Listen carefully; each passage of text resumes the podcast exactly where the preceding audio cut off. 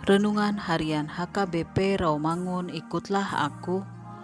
Minggu ujung tahun Parhuriaon 20 November 2022 dengan tema Allah memberikan kita kemenangan oleh Yesus Kristus.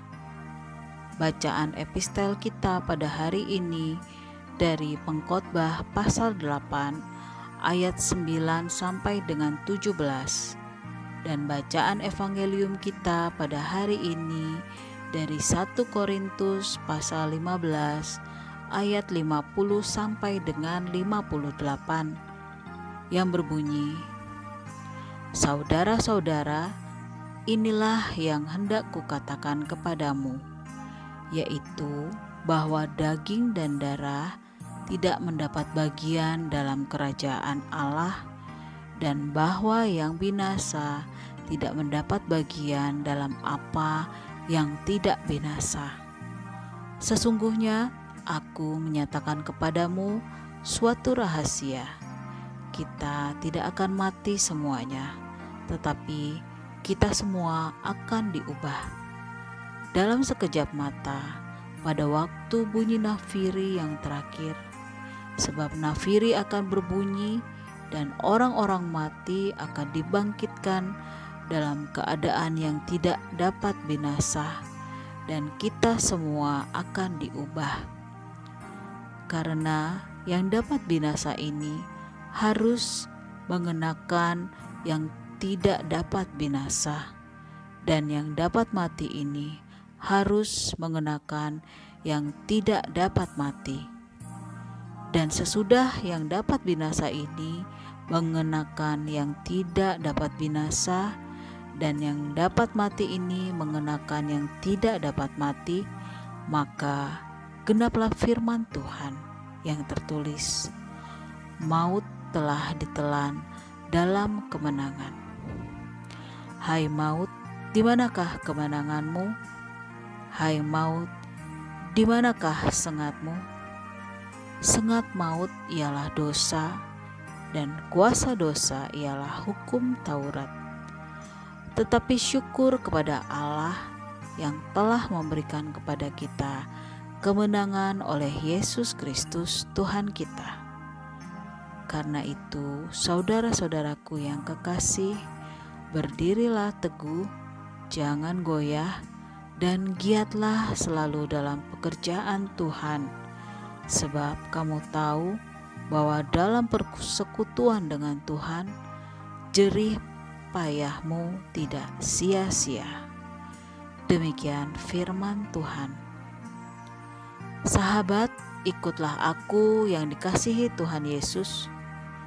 Hidup kita suatu hari nanti akan mengalami apa yang disebut dengan kematian, di mana kematian dapat menjadi duka yang mendalam kalau kita tidak memahami keselamatan dalam Tuhan Yesus.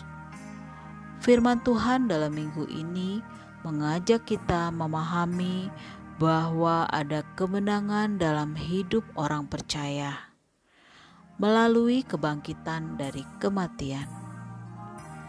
Kematian itu bagaikan misteri dalam kehidupan kita, tetapi Rasul Paulus tidak menganggapnya menjadi suatu misteri yang penuh dengan kengerian Dikatakan menjadi misteri karena memang sukar bagi kita untuk memahami bahwa tubuh yang sekarang ini mengalami perubahan untuk tubuh yang akan kelak kita miliki di surga.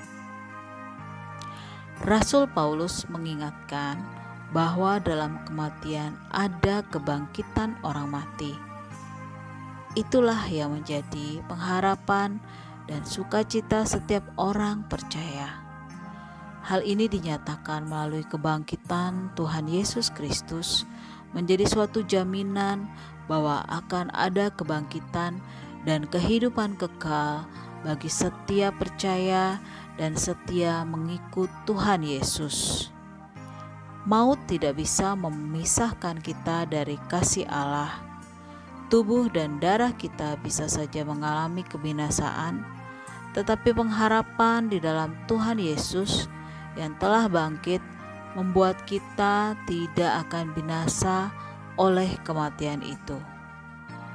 Pengharapan itulah yang menjadi daya penggerak agar setiap orang bisa menjalani kehidupan dengan sebaik-baiknya dalam kebergantungan penuh kepada Tuhan, di mana sangat maut itu telah dikalahkan oleh Tuhan Yesus melalui kebangkitannya dari antara orang mati.